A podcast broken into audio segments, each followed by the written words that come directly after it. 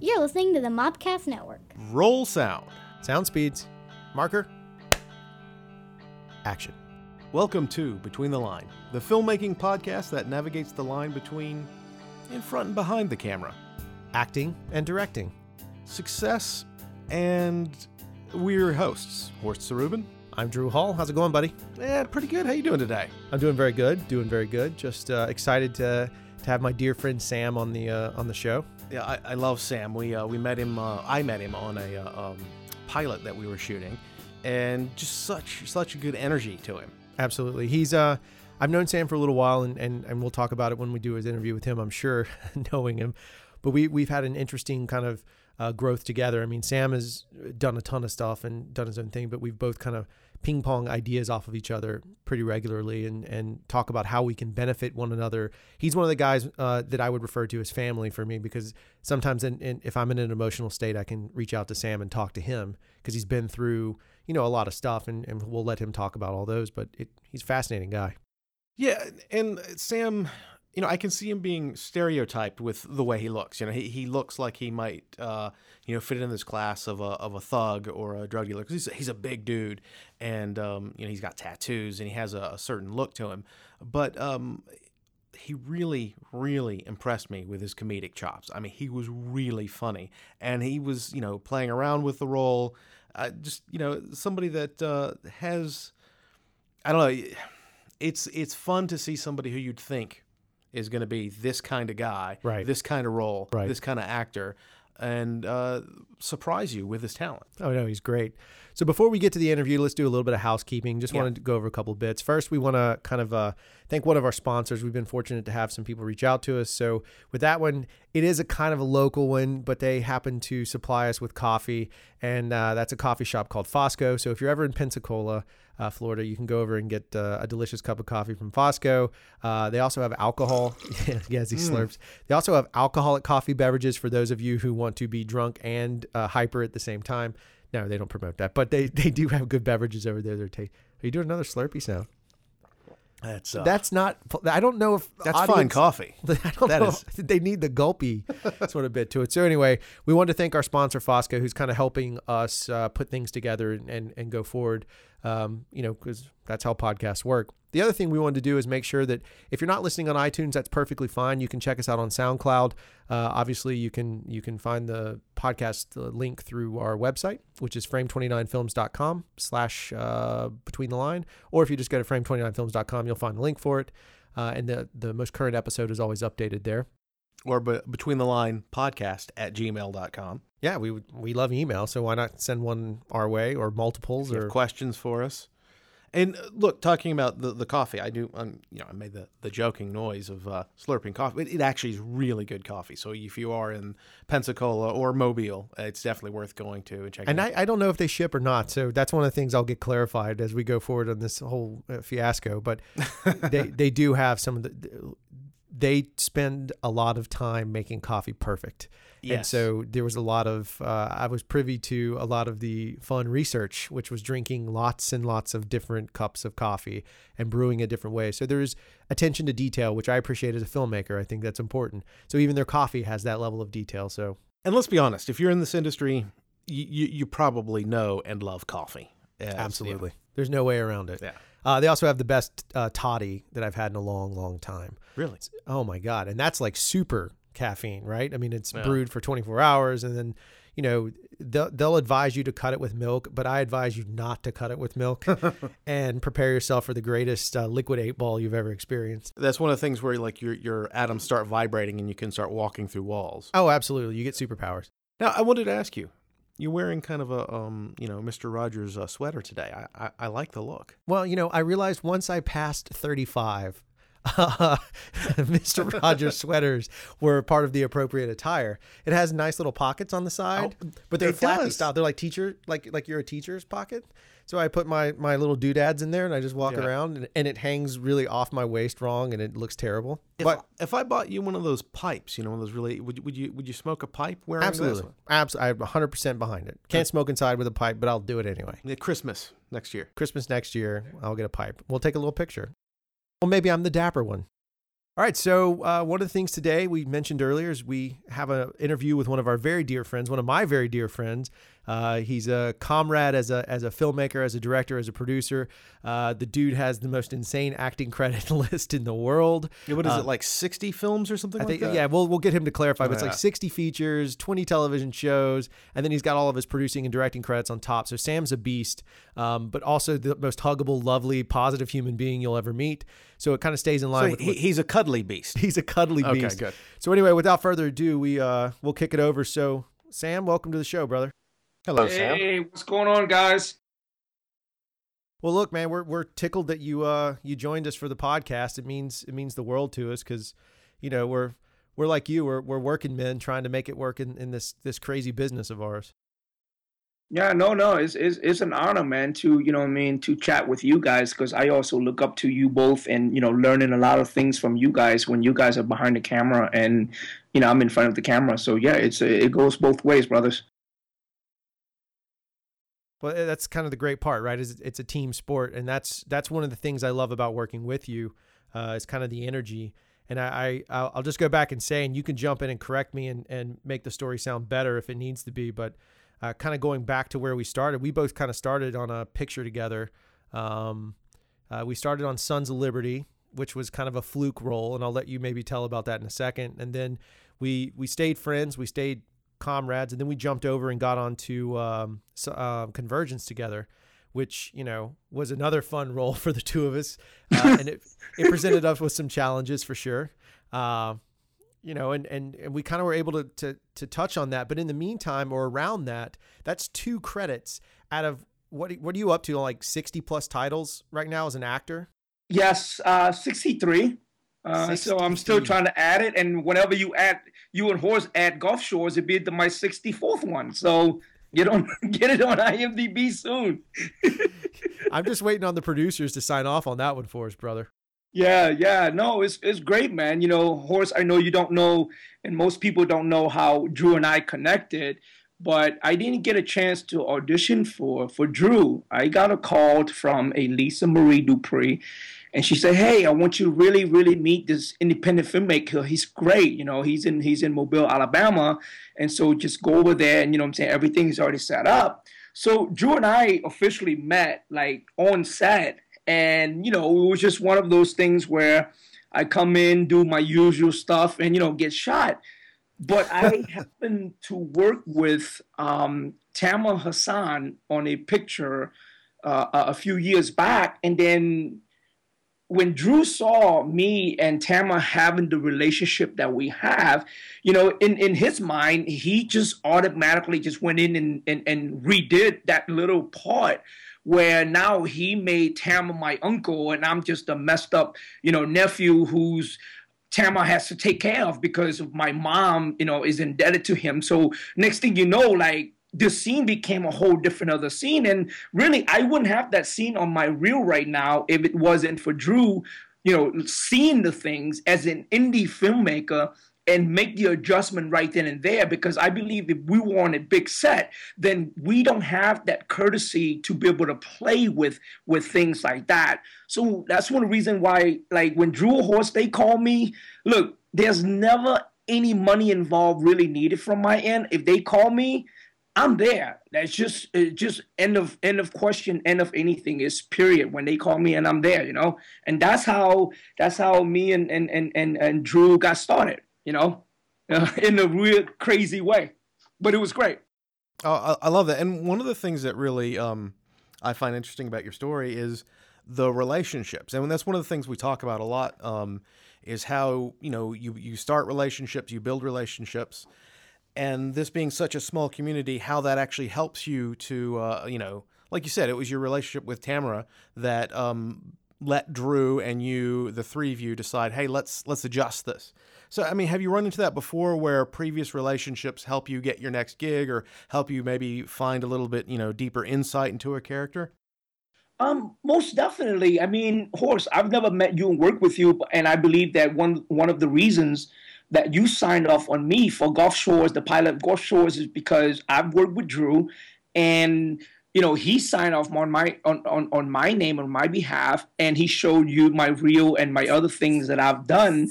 And I think so, you know, most definitely the relationship definitely can can improve your situation. Now, on the other hand, I believe that I stay training all year round. That way, when when uh, a dear friend of mine like Drew or anyone else can co-sign on any actors, you still have to have the chops to show up and do the actual work on the day. And I think that's really important because the connection is one end of it, but the performance and the understanding of the role that you're going to play on the day that your dear friend signed off on for you is just equally as important. Because if I don't show up, of course, you would be like, well, Drew, like, uh, you signed off on this dude and he came in and he didn't do what he was supposed to do. And then that relationship become a very bad thing for me because now it's a bad mark on my name. It'll probably take me three to five years to re-earn that credit back into the positive side, you know? Yeah. And I was going to ask, I mean, for people who, you know, don't know you, Drew said you're you're a beast, but I mean, you are very physically fit because you were just talking about the training, talking about keeping up your chops. And that that's something, you know, I was interested in.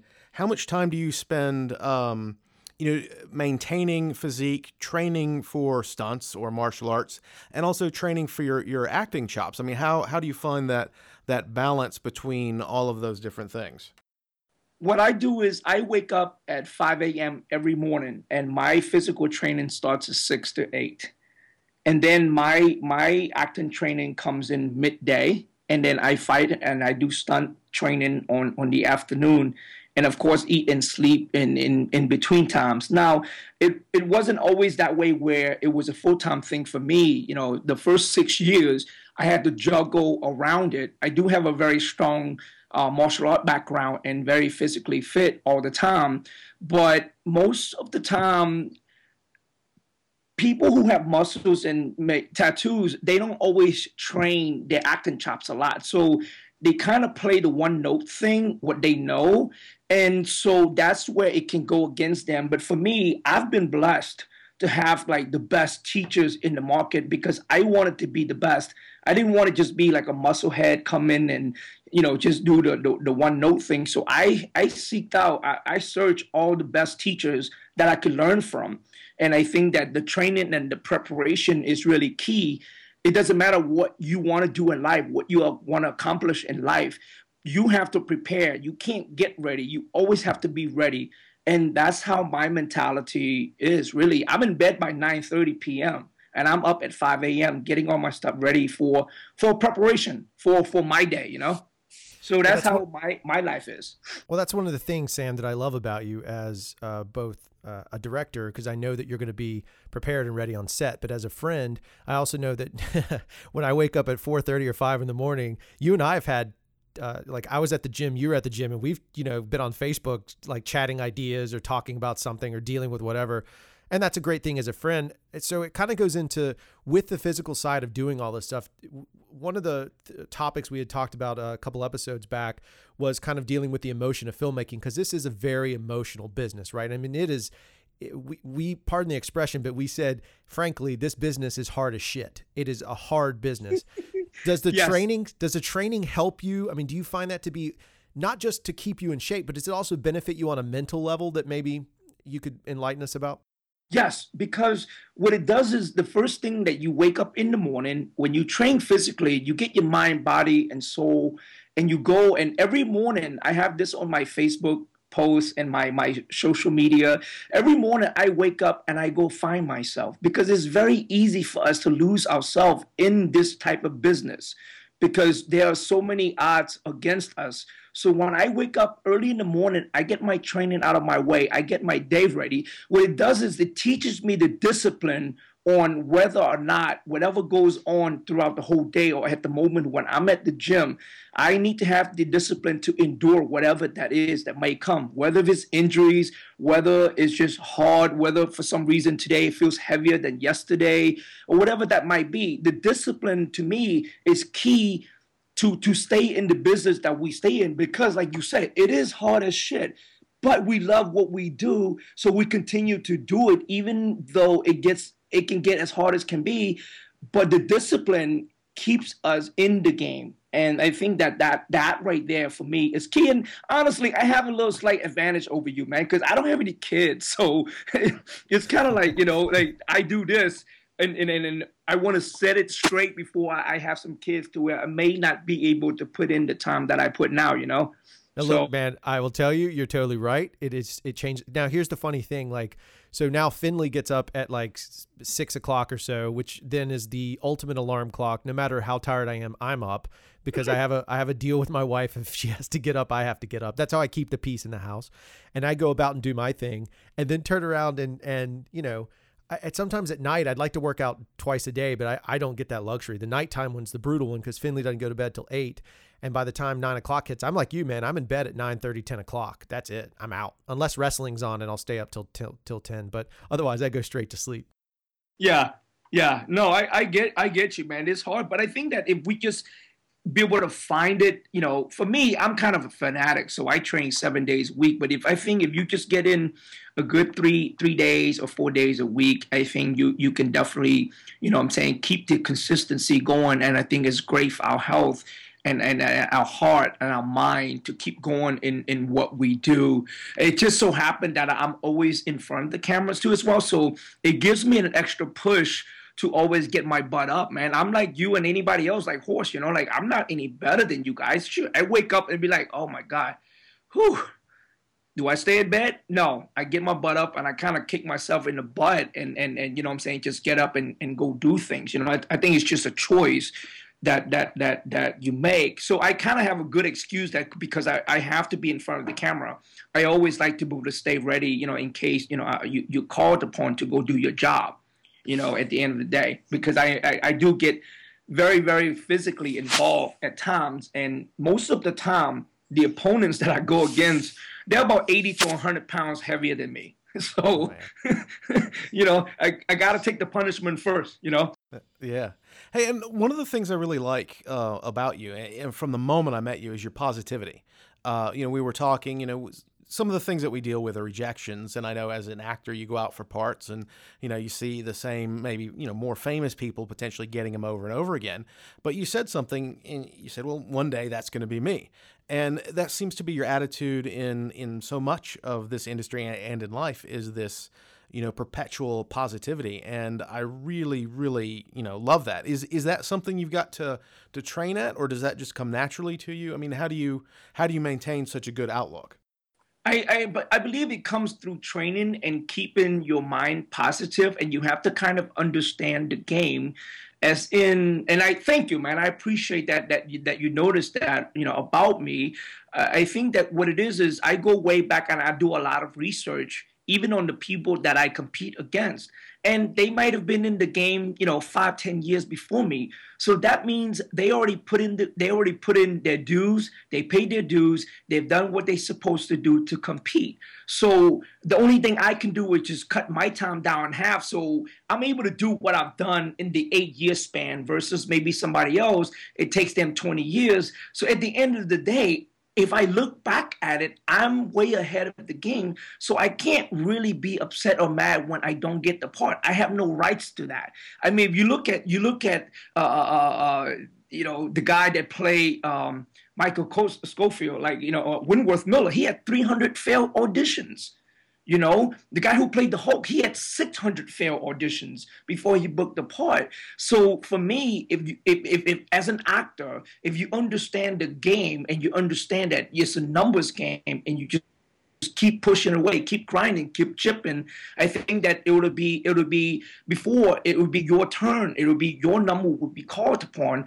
You just have to always be ready when that number calls. Can you actually perform the job that you're being called upon? And I love what I do, man. Look, I came from you know, being a musician, we lost everything after Katrina, and we slept on the floor, the same floor, the same concrete floor that I had to rebuild these houses in the house that I'm actually sitting in right now to talk to you guys uh, with, with, with, with this interview uh, is the same house that, uh, that we lost everything in. So just to go from losing everything to do what I do right now and, you know, having to meet you guys and all my friends along the way to do what I do, it doesn't get better than that, man. No, at the end of the day, whether it's you know rejections and things like that, I love what I do, man. You call me, I'm on set, boom, let's get this done. Like this, that's just my my view in life in general. You know, is if I was to do something else, I was a musician, I, I was the same way. So when you lose everything, I think that it definitely changes perspective on life, period. Uh, I've, I've, I've done everything that all the other stars have done. You know, I know both of you guys may not know, but I've lived in my cars in Los Angeles, you know, for months at a time. I don't mind because I'm no better than Jim Carrey. I am no better than James Franco. I'm no better than the rest of the people who drove out to LA and had a beat up junk car and they slept in the car. I got a nice car, man. So like I slept in the nice car. so it's like, you know, I got a moonroof. I can look up in the in the sky and, and see the stars. I am get the better. fresh breeze, a break yes. from the uh, yeah.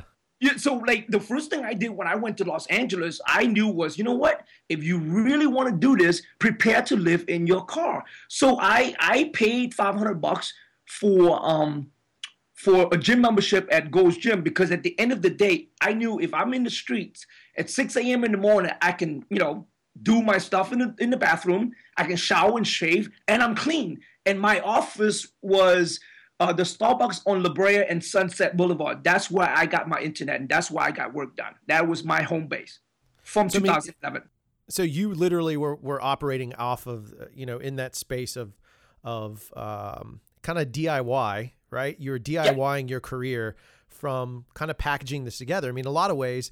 I mean, that's a survivor mentality in the sense of like being a survivalist. Like that makes me believe that if if the zombie attack ever occurs, uh, first dude I'm going to get, I'm going to pack up my family Sam and I'm coming Medina. to get Sam Medina. Man, you already know. I already bought two AR-15s. I got a zombie edition Mossberg 500 shotgun, seven plus one shots, couple of handguns. You are much better shooter than me, though, Drew. But hey, I got an automatic. I'm gonna hit him. I'm with you, brother. I love you. That's why I love you. And, and it's funny because I was to ask you. You know, one of the things that's that's really to me, I mean that that that story alone is inspiring beyond to me beyond words. It, it's a very powerful piece, and it's and it's emotional and it's real, and, and it kind of goes into where I mean I, I kind of know a little bit of your history, but there's some of it like where where do you come from, Sam? What wh- where are you from? Because I know you as a guy from New Orleans, and and that's a whole separate issue we'll get to in a minute. But where are you from? What what what are where are you from? Well, my dad is from Honduras and my mom is from Vietnam. And my grandfather was mixed with French, and great grandmother was mixed with a little bit Cherokee Indian. So therefore, I am pretty blessed with kind of like going back and forth, being you know um, ethnically ambiguous, so where I can play quite different roles. And it, it is it's half of the time is uh, an advantage. Uh, the other half is kind of disadvantaged because when they want a, a real Asian, I don't look like your normal real Asian. or when they want a Hispanic dude because of my Asian eyes, that I look like a chinito. So it goes both ways, and it's my job to to to make my brand to where they have to deal with, hey, we want a Sam Medina brand, and it has nothing to do with my race and where I'm from. So, but but the the the, the hardworking man mentality comes from being born in Vietnam, man. Like we didn't have anything, man. Like you know, my my uncle used to work construction all day long and make two dollars a day. And over here, people are crying because they only get $25, $20 an hour instead of twenty five dollars an hour. You know. Right. So yeah, I mean, it's that it's that birthright American birthright problem that we you know some may say is an issue, but obviously, like your point is two dollars a day versus twenty dollars a day. I mean, that's a huge discrepancy. So obviously, the value of a dollar to you is extremely important. Yes, most definitely, man. I, I mean, you know, when you when you when you earn everything that you have, and you have to fight, and you have to crawl, and you have to scratch for everything that you have, it definitely shape you into a better person. When when you're not, you know, when you're not anyone's favorite, and you have to earn it. I I love that part because it shaped me not just as an actor, man, but just as a man in life. It it made me a better person to be able to work and earn and deal with all the hardship and still come out on the other side and and and still being okay uh, that's the part that I love because I think that's the journey for any one of us as as a man. You, you know, Horst, anyone else. You know, like you know, how do we deal with adversity and come out and still be okay on the other end and take care of us and take care of our family, you know, and our kids.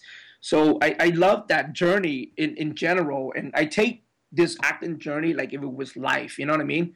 It's not just you know, yeah, it's not just you know just the one area of it, but I take it as as a whole you know, it's it's just the whole as universe, you know. So that's just my outlook on it, and I try to inspire a lot of actors that I meet along the way because I feel as though I was blessed to be able to like be inspired by others. So, like Arnold Schwarzenegger said, you know, the sixth rule is you give back.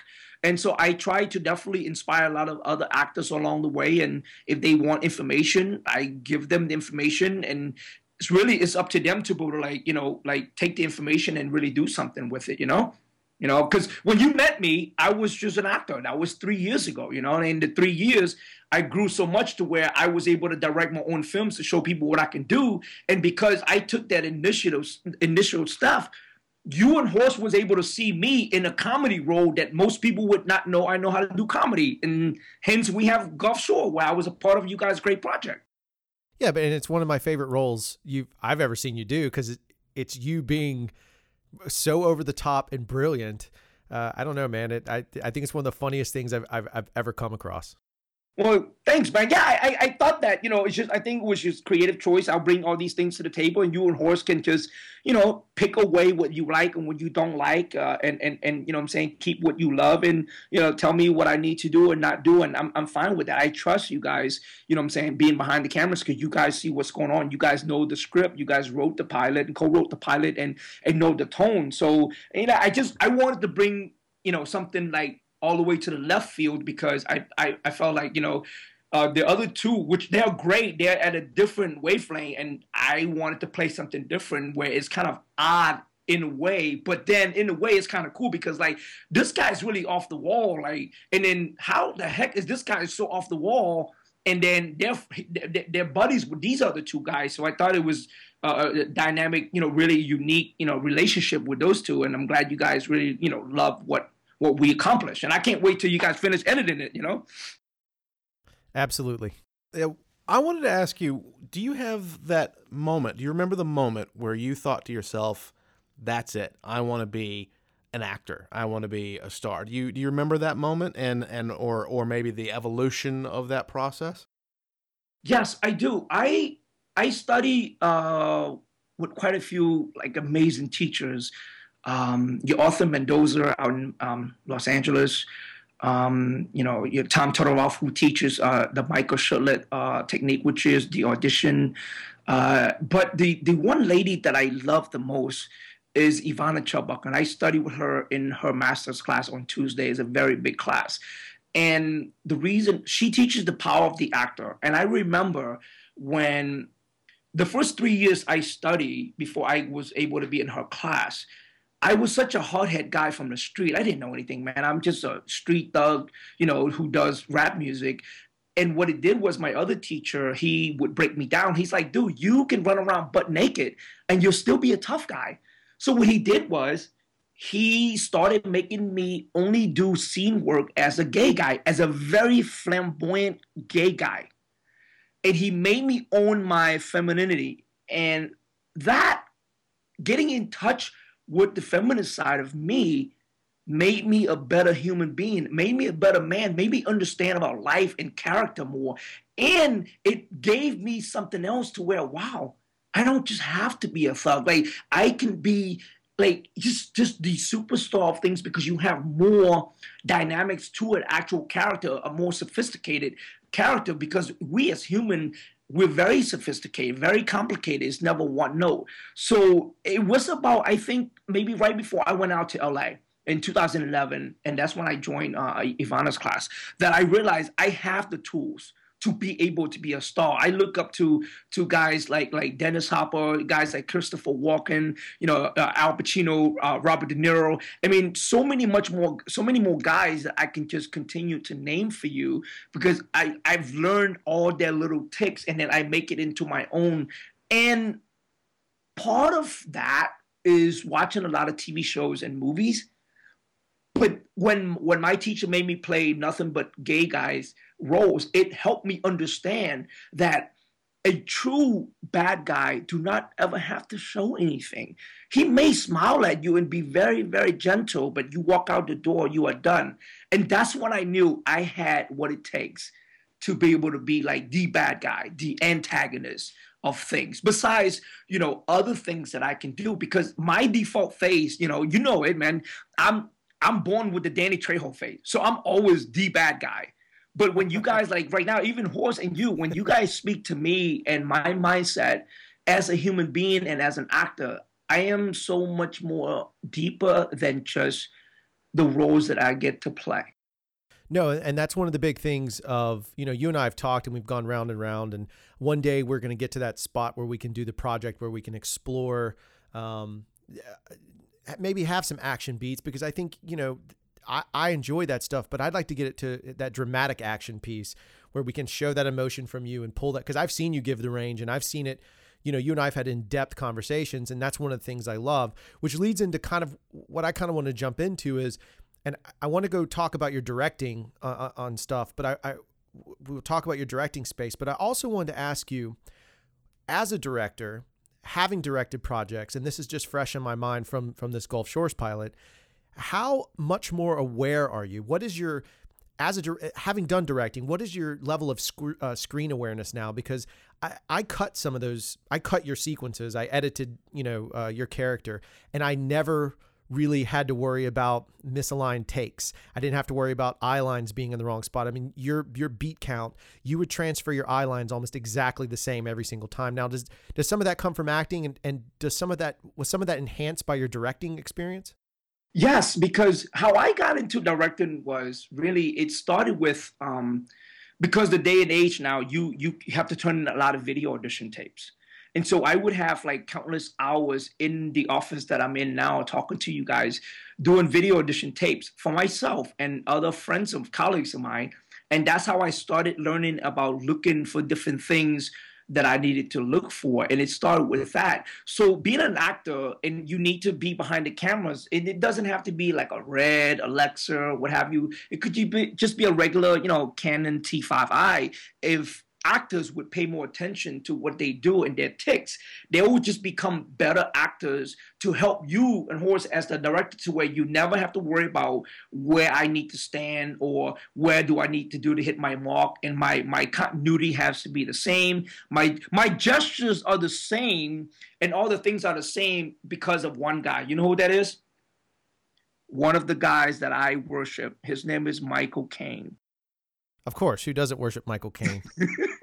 well, I study all the the the the camera's awareness, the the continuity what you do with your hands and your motion is very important for you to go from wide, medium to close up to reverse to be able to match all of it to where I if I can learn these things and if actors can learn these things, then they are helping the directors like you and Horst to be able to pick whatever take you want because nothing is not going to match. Everything is going to match like the way it is. So whichever performance that you love, then you guys can just keep. So being behind the cameras definitely help, man. It just like I that way you don't have to worry about me. Horst don't have to worry about me. You guys got like a million other things you need to worry about. So if I just come prepared I I am always I walk through all my stuff before you guys uh, ever have to come there, and I walk the stuff in my mind. I walk everything else while you guys are setting up.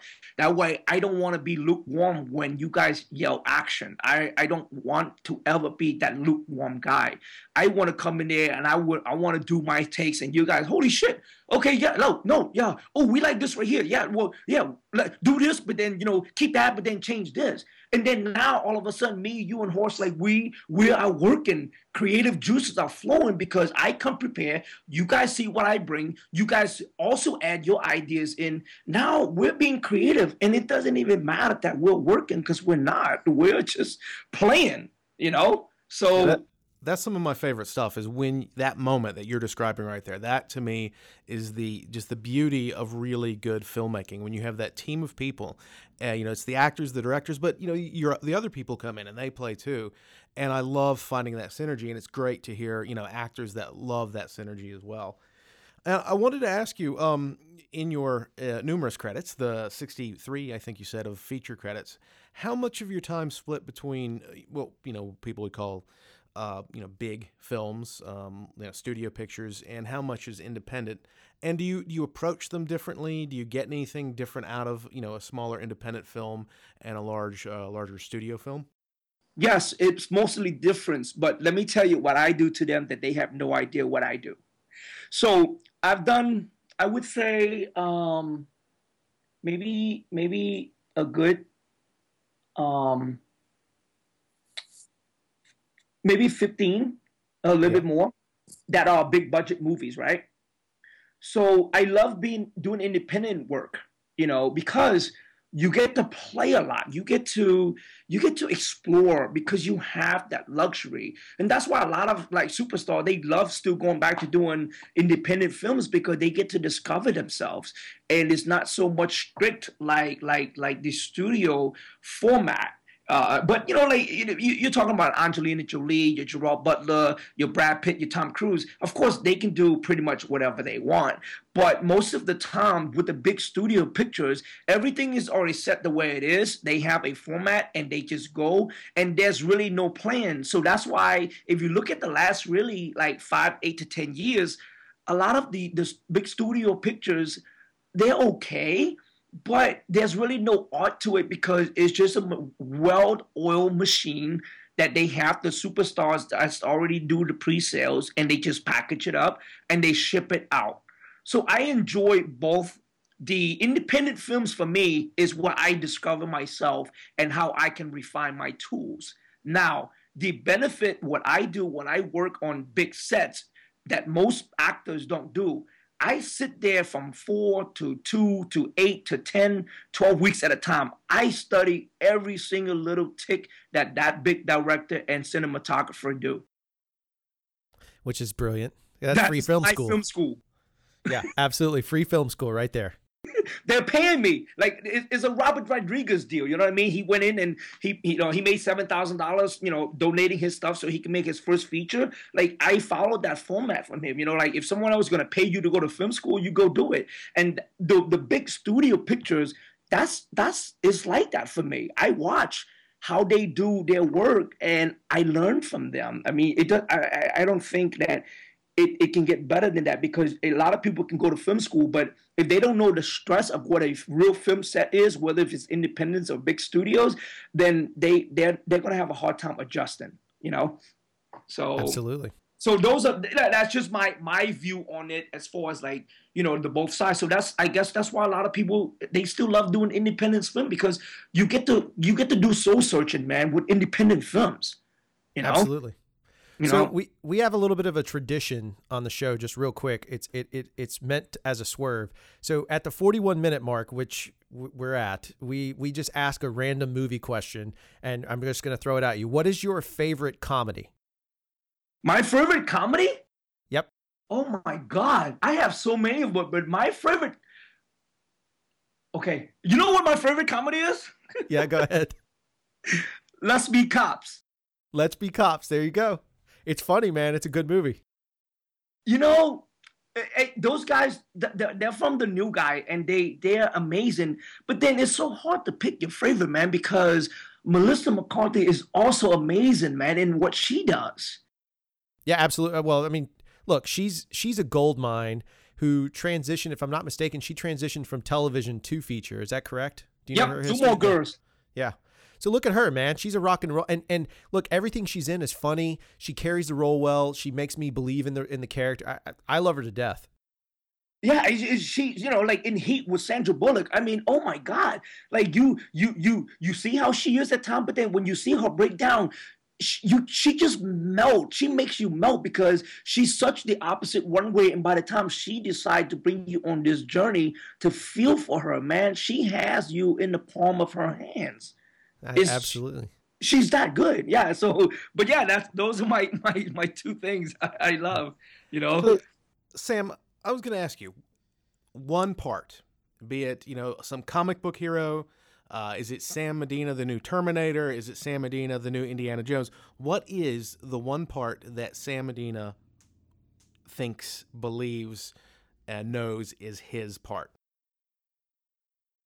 You know, um, there, there is one guy that I probably will eventually um, uh, shoot for. Matter of fact, you asked me that because there's a guy named Namor, which is a superhero uh, villain. Um, he's from the X Men that I would love to play him, but I would have to put on like 20 pounds of muscle. Like when I first started, I, I weighed in about 205, and they made me lose weight because I wasn't tall enough.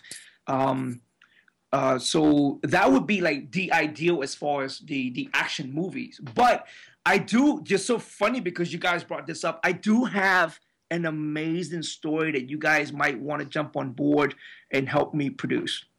There's uh there's a story that I'm gonna do called A Soldier's Tale. I was blessed. Everything I think in the universe, whether you believe in God or anything, I don't want to preach to anyone out there, but the universe and life itself bring you things that that it, it's meant to either teach you or you cross path for a reason. And I met this kid, and this kid at 19 years old, he went to war and he got blown up in half, and he came back, and now he's dealing with the consequences for the rest of his life. And that is the role that I want for myself with everything that Drew and I have talked about as far as the emotional roller coaster of this kid uh, that I will do, and that's something that I'm I'm shooting for maybe another year or two to actually do that story with me me as the lead in it. So that's something that a tearjerker in a sense. Also, I want to give back because I, I believe that we have the luxury to do what we do as filmmakers, as actors, is because all the soldiers who's really taking care of things outside the United States, so we can have this luxury life.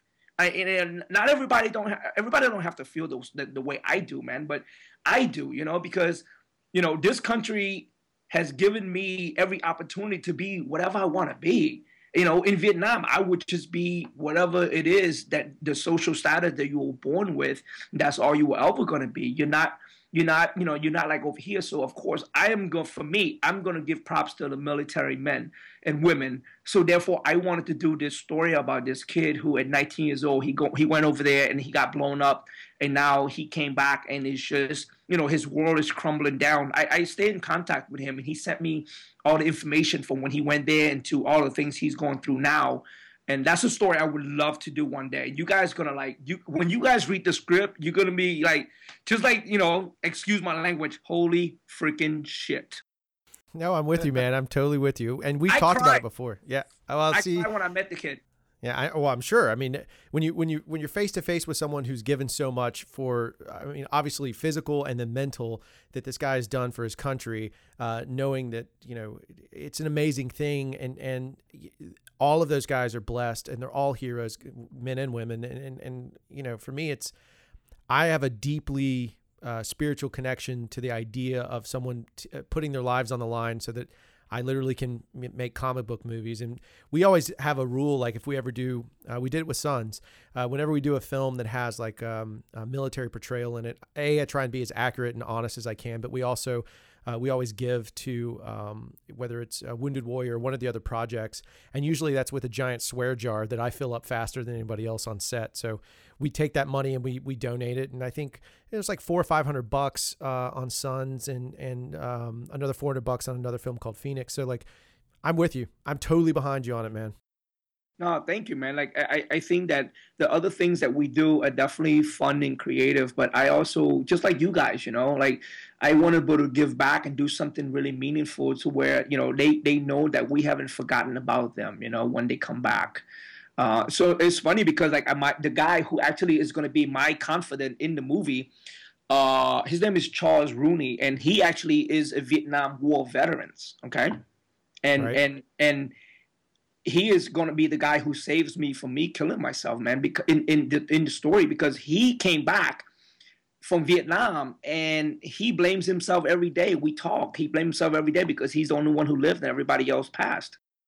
Right. Yeah. Which is yeah. I mean, it seems to be a common theme for for a lot of those guys. They're heroes, but it's it's they've seen so many things that are uh, brutal that you know they they kind of self absorb it in, in a way that because they don't have any other way of dealing with it, and it's understandable. And they don't get any help, man. And I apologize to to your viewers or your listeners if if I'm bringing this little heavy thing on. It's just like I'm so passionate about it, and you just happen to ask what what my Horst just asked me what my dream project would be, and I'm just like I'm like I. Sammy. Ah, there he is. Hello, he's back. Yeah. Uh, sorry, I don't know what happened. It's just probably like disconnected. Yeah, it's Skype. Who knows? It occurs. Um, so let me let me jump on a question I had real quick. We were kind of talking about your military passion, and, and I think that came through. And we made a joke that maybe the uh, government heard you and cut it off. as a, you know, possibly, possibly yeah, conspiracy but, theory. You know, but hey, we're just making movies. We're not hurting anyone, so I'm sure they'll be okay with it. You know, we're honoring them if anything. You know, absolutely so. right. So here's one of the things I wanted to ask you about is, you know, I know you travel and that's one of the things is, and, and we could probably do a two hour podcast with you. And in fact, I'd like to go ahead and uh, book you to get on the show again, uh, maybe in a, in a few months, just to touch base with you again, just because you're, and, and hopefully get you in the studio at some point, because then it's even more fun. But one of the things I want to ask is your primary home base right now is in New Orleans. And, you know, I, I know you travel a good bit. But you know, some things happened in New Orleans business wise where the incentives dropped, and and you know, the, the climate there seemed to change. Did you notice that as both an actor and a director? Because I think that's the interesting side for you. Is I it looked to me like you started getting a lot more directing roles. Um, you know, I, and I don't totally know, but I just wanted to reach out and see what was the what happened when the incentives changed down in New Orleans we got a win of it two years before we're speaking as we're speaking right now two years before that. So me and uh, quite a few other of my buddies also went and got an apartment in atlanta georgia. Oh, because we, we knew the work uh, was going to go there. So right. that's the thing. Uh, you know our, our old governor didn't you know like the film industry here. They just want this to be just the tourism uh, industry. So it definitely hurt us in a way where uh, a lot of jobs were taken away. But at the same time, I think that uh, we can adjust and adapt. Which thankfully, are a lot of more films now being filmed in Mobile, Alabama, Mississippi, and other places. So I think that regionally, no matter what, where we are, you know, we can always you know make it a way to work like i travel to dallas and i travel to austin a lot to texas as well and i do i do travel to la uh, a lot, but I don't actually stay there for months at a time because the game has changed with the Los Angeles basting because the pilot season is not what it is before. So it's definitely different. And at the same time, I I I love the process of composition. Even like I learned a lot of stuff just watching you the very first time we met. You know, I spent five, six weeks with you on Convergence. So I, I watch everyone that I work with just to learn the different techniques and ways, you know, everyone do things the way the way they do things. So I love the fact that I can travel and learn from directors, learn from guys who are filmmakers all the way around. And that's a, a really, really blessed thing for me uh, to be able to you know to to learn. I love being behind the cameras, just like I was a producer, so I was behind the mixing board, the computers. I was in the control room who produces the rap artists. So I think that for me, it was just a natural transition to you know to be over to directing. And i always i also wanted to be able to be more than just an actor. Like i look at ben affleck you know? I look at guys who can who can act but then they can direct amazingly.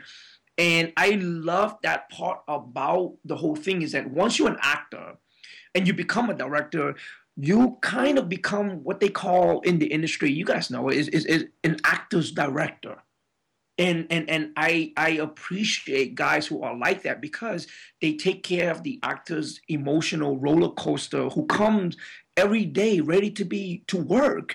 And you don't really know how how that affect them after or before set. And then they go back to the hotel room and then they got to come prepare the same thing again over and over every day. So I, I also love that journey but directing was just something i also love being behind the camera just seeing how things work uh, uh, from from you know my perspective. So it was it, then a lot of you know I've had help from you and other people who helped me to be able to you know my my journey on on directing as well. And like all you have to do is man, you know me, man. You just you almost be like, hey, come to Alabama. I'm like, cool. I would have been in the studio today if you would have told me, hey, come to Alabama. No, I understand and I appreciate it. I just, you know, you're a busy dude. Uh, I want to talk about. Uh, so I want to talk about a short I saw that inspired us to put you in the comedy. Uh, I think it's called Mule. Is that right? Yep. All right. So you got to tell. You got to. We got to. Can people first off? Can people see this online? Because I think everyone needs to see it because it's one of the funniest short films I've ever seen. I appreciate that, brother. Yes, you can. You can go see it. You just uh, on YouTube. Just type in Mule M U L E, and you type in my name, Sam, S A M, and then Medina, M E D I N A. Awesome. And you can see it. And so the process with that movie was I wanted to have different um, directors reel to be able to show my friends, you, Horst, everyone who also produce and put, you know, bigger budget, you know, movies together.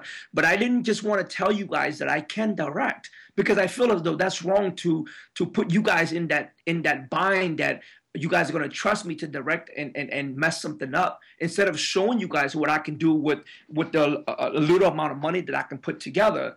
And I'm not much of a writer when it comes to different things. I do write things that I'm passionate about. So I found this site, uh, you know, mockscience.com with these two amazing writers who just be like, hey, if you want to film this stuff for your reel, you're perfectly welcome to do it. Just give us the credits. So I found this um this uh, short script, you know, Mule, and I didn't have budget to really pay a lot of people, and I really couldn't trust anyone else in the role. So I ended up being the actor, the cinematographer, the director, the first AD, uh, you know, the producer who paid for the things, editor, and I actually traveled to to uh, Austin to actually get it color graded and color corrected by by the people who work for the Robert Rodriguez and the Troublemaker Studios. And I wanted to take that initiative of like showing you guys. By the time I showed you and you show Horst, you could see the the passion what I have to show you that when I direct something and it's my own money or anyone else's money, I'm gonna take it that serious to that level to where I'm gonna do it as professional as I can. I paid for the um the music to be scored. Um, the reason why I made that film really is because of you, Drew. Because you know why? It's, it was that hotel room, wasn't it? Yes, you have always put me up in this hotel room that I stay when I come to to to Mobile to film, and it just so happened that the script called for a hotel. And so I paid for one hotel where the you know two hotels for the cast and crew to stay at, but one of the hotel room we would shoot in, the other one we would hold all the equipment, and we guerrilla shot the the the uh, the elevators, the hall, the the exterior. It was like 4 a.m. We were just like you know guerrilla shooting and hoping we don't get caught. Oh. And and but that's one reason why I was able to make that film with that uh, that uh, hotel. I you know we all travel over from from New Orleans to Mobile to shoot the film because of because of that location that you always had me stay at. So that's how Mule was was um was formulated, man. And then you know it's so funny because I send it to you to get your professional criticism or whatever you have for me.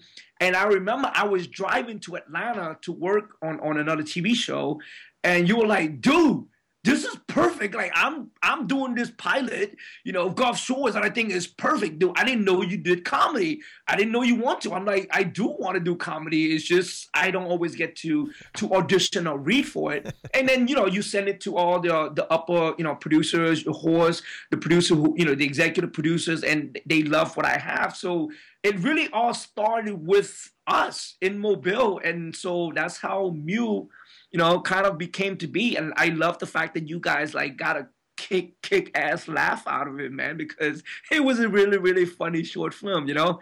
Oh, so, I'm, I'm, totally gonna put it in the show notes for for this episode, just because I think uh, it, it's worth watching. I shared it on Facebook. I told people to watch it, but it's just worth watching because the other thing I got out of it was is seeing you. Um, sorry, stupid phone call from my wife. I was is seeing you go from being this kind of you know, you can be a villain and you've played a villain and you can be a badass and you played a badass but seeing you go from that to being this dude that's struggling with this this problem and obviously you don't want to spoil anything I, I to me it's it's the kind of stuff that um it's a it's a breakthrough and it's a breakout that's the word it's a breakout type type role for me and I I I love it man. It's one of my all-time favorite short films I've ever seen No, I appreciate it, man. Thank you so much, man. It's you know, it's really an, an, honor for you guys to be able to view that and give me your honest, you know, you know, opinions on on you know professionally too as well.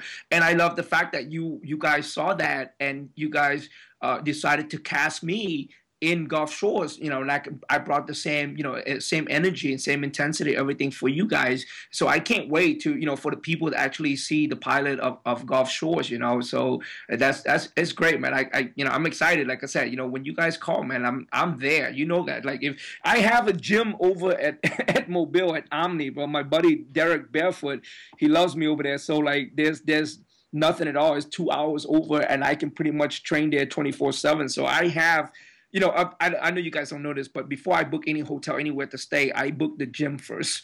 I gotta I gotta make sure that the gym is in the area first before I book the hotel to work. that's so, a Sam that's a Sam Medina pro tip. Yeah, dedication there.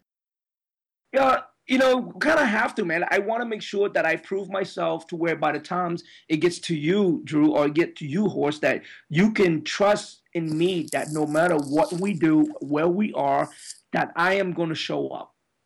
And Absolutely. that to me is the key in this business, in my opinion, that if you just do everything you can and you show up, everything else will work itself out if you just show up and, and play, you know?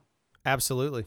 So, with that, Sam, I hate to be the guy that does this, but we kind of need to wrap up the uh, the this section of the podcast. I'm bringing you back on. We know that for a fact. Uh, you're just too fun to talk to. And so I'd like to have you back on in you know a couple of sessions or something. We'll we'll pull you back over, get you in the studio. Uh, do you have anything you want to say to actors, directors, writers, producers? Uh, you've you've run the hustle. You got any kind of advice? Yeah, sure, man. Like um, as far as actors, um, you know, train as hard as you can. And yes, the road is hard. And, you know, even for me, you know, now that I'm competing against the superstars that I normally just watch, them doing their work. But at least if you think about it, now you're actually competing against the best of the best. Isn't that the goal anyway? All the time is to be able to be in the ring with the best of the, of the best and see where it goes. I mean, most people can only dream of that. So for actors, most definitely seek out the best teachers and, and, and study the different things that they can give you so you can have the toolbox that you need to where like you know Horst or or Drew or other people call you in for an audition and callbacks that you can do all these different adjustments that they want. May not necessarily be the right thing for the role but they want you to be able to be adjustable to where if they decide to go different ways with it that you know your instruments are not going to fight. So training is foremost for actors.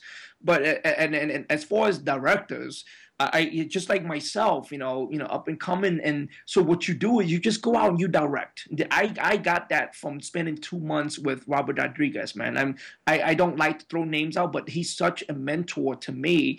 Just spending times and talking to him that if you want to direct, don't tell people you're an aspiring filmmaker. You go out and you direct. It is so cheap these days to do things that if you just keep directing, you keep making mistakes, then you find your way as director. Because if you're doing really good work work. A lot of actors are willing to work for free.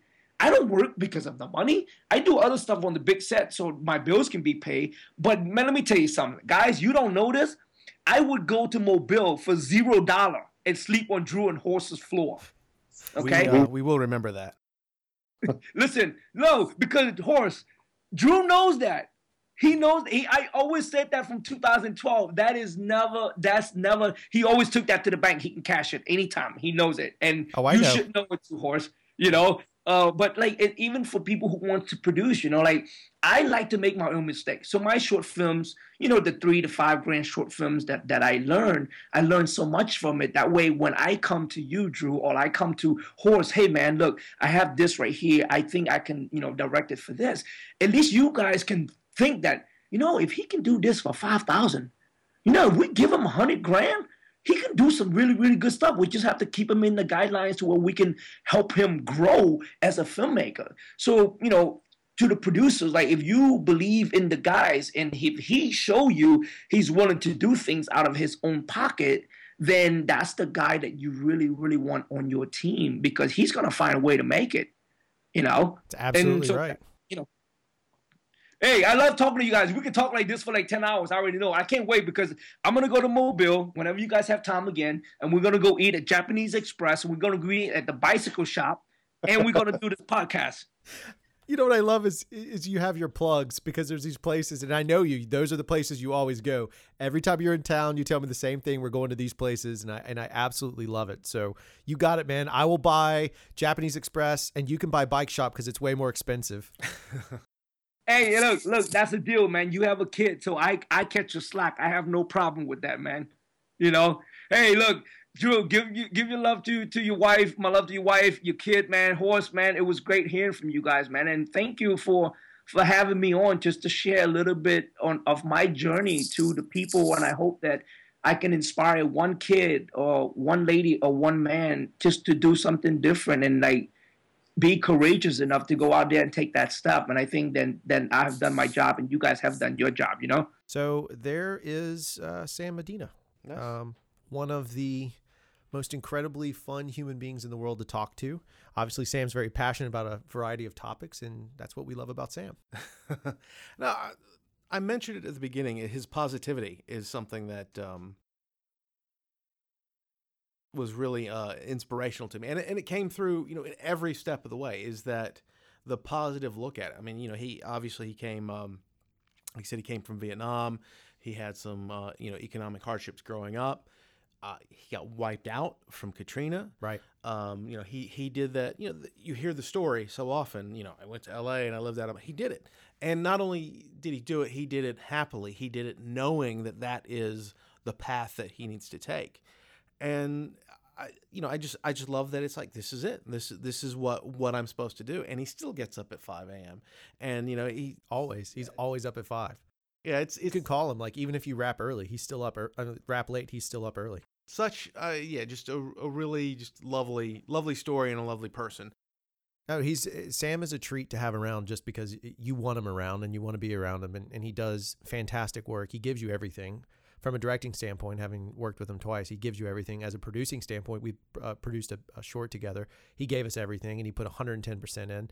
Um, and then even from uh, a comedy standpoint now, like looking back on Gulf Shores, you know, it's Sam is a scene stealer and, and he's just he's modest and humble about stuff, but he's just a good guy. And and in a weird way, Sam, not in a weird way, in a realistic way, Sam represents the the between the line kind yeah, of person. Absolutely. Uh, you know, Sam has worked above the line as an actor. He's been above the line as a director and a producer, but now he's also he also works below the line because he's been in both those spaces. And Sam's done a lot of different work. Um, I just he, thought he, he works. He works the big films. He works the independent films. He's all over the place, and so he's evidence that you can make a career doing exactly this. Uh, it just comes with a lot of lot of work. So with that said, we'll kind of wrap up the show. We ran a little long, but you know that's what we do on this. Uh, if you have a good, if you're energized, you can't you can't pull it away. Um, kind of like long takes, right? They're not so bad unless you mag out. so with that said, uh, stay frosty, stay focused, set your goals. Cut. Thank you for listening to the Mopcast Network.